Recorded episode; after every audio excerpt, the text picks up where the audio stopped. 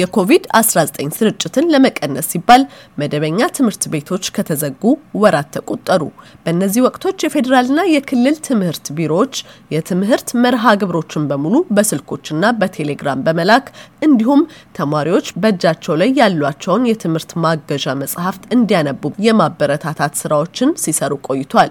ቢሆንም በሀገሪቱ ካለው የመሰረተ ልማት እውነታ አኳያ በተለይም የአንደኛና የሁለተኛ ደረጃ ተማሪዎች በመምህራን ወይንም ከነሱ ተለቅ ባለ ሰው መመራትና መታገዝ እንዳለባቸው በመገንዘብ የአዲስ አበባ ትምህርት ቢሮ በክረምቱ ወቅት አንድ መምህር ለአንድ ቤተሰብ በሚል መርህ ትምህርት ቤቴ በቤቴ የተሰኘ የቤት ለቤት የጥናት መርሃ ግብር አገልግሎት በበጎ ፈቃደኛ መምህራን አማካኝነት ማስጀመሩን የቢሮው የሕዝብ ግንኙነት ኃላፊ አቶ አበበ ቸርነት አስታውቀዋል። እሺ፣ የአዲስ አበባ ከተማ አስተዳደር ትምህርት ቢሮ አንድም ተማሪ ከትምህርት ቤት ቢርቅ ከትምህርት ገበታ መራቅ የለበትም በሚል አስተሳሰብ የተለያዩ የትምህርት መስጫ መንገዶችን በመክፈት ተማሪዎች በቤታቸው ነው ትምህርታቸውን እንዲማሩ አስፈላጊ የሆኑ ስራዎችን ያከናወነ ቆይቷል።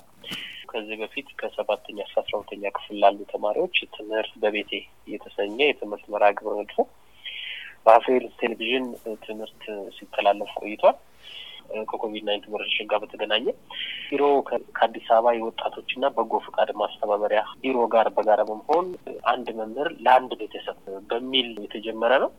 ማጠናከሪያ ትምህርት የበጎ ፈቃድ አገልግሎት ትላንትና አስጀምሯል። እዚህ ላይ መምህራን ከዚህ በፊት በተለያዩ የበጎ አድራጎት ስራዎች ላይ ሲሳተፉ መቆየታቸው ይታወቃል።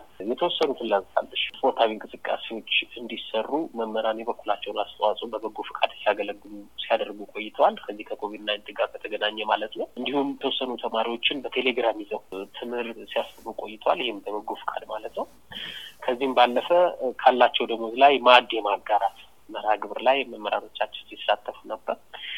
አረንጓዴ አሻራ ላይ መርሃ ግብሩ ላይ ደግሞ ሰፊ ድርሻ ወስደው መምህራኖች አሁንም እየተከሉ ነው። ችግኞችን ሲተክሉ ነበር። አቶ አበበ በአጠቃላይ የክረምት ትምህርቱ መርሃ ግብር ላይ ስልሳ አምስት ሺህ የሚሆኑ መምህራን በበጎ ፈቃደኝነት በሳምንት በተመረጡ ቀናት ቤት ለቤት እየሄዱ የማስጠናት አገልግሎት እንደሚሰጡም ይገልጻሉ። አጠቃላይ ስትመለከችው በከተማችን ምን ያህል መምህር አለ፣ ምን ያህል ተማሪ አለ የሚለውን አሁን በግልና በመንግስት almost ከዘጠኝ መቶ ሺህ በላይ ተማሪዎች አሉ። ስለዚህ በዚህ ውስጥ አሁን ስልሳ አምስት ሺህ መምህራኖች ይኖሩናል። ይህን ስታሳዩ minimum አንድ መምህር ለአንድ ቤተሰብ ነው። ስለዚህ በትንሹ አንድ መምህር እስከ አስር ተማሪ ይይዛል ማለት በዚህ ስሌት ስሪው ማለት ነው። ከአንደኛ እስከ ስድስተኛ ክፍል ላሉ ተማሪዎችም በአፍሪ ሄልዝ የቴሌቪዥን ጣቢያ በአማርኛና በኦሮምኛ ቋንቋዎች ከጠዋቱ ሁለት ሰዓት እስከ ምሽቱ ሁለት ሰዓት ድረስ በአራት የትምህርት አይነቶች ትምህርት መሰጠት መጀመሩንም አቶ አበበ ይገልጻሉ። ሌላው ደግሞ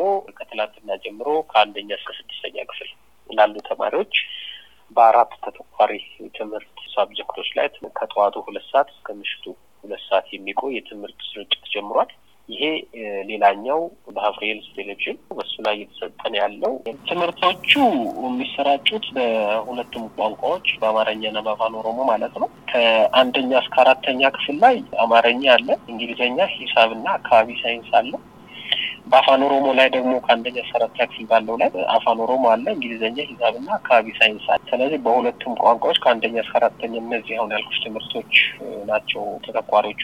ከአምስተኛ እስከ ስድስተኛ ክፍል ደግሞ በሁለቱም ቋንቋዎች ላይ እንግሊዝኛ፣ ሂሳብ፣ የተቀናጀ ሳይንስና ህብረተሰብ ሳይንስ ትምህርቶች ናቸው። የአዲስ አበባ የትምህርት ቢሮ የህዝብ ግንኙነት ኃላፊ አቶ አበበ ቸርነት መምህራን በየቤቱ በሚሄዱበት ጊዜ አስፈላጊውን የኮቪድ-19 ጥንቃቄዎች እንደሚያደርጉ ገልጸው ይህ ትምህርት ቤቴ በቤቴ የተሰኘ መርሃ ግብር ተማሪዎች አእምሯቸው ከትምህርት እንዳይርቅና ውጤታማ እንዲሆኑ እንደሚረዳም አስረድተዋል።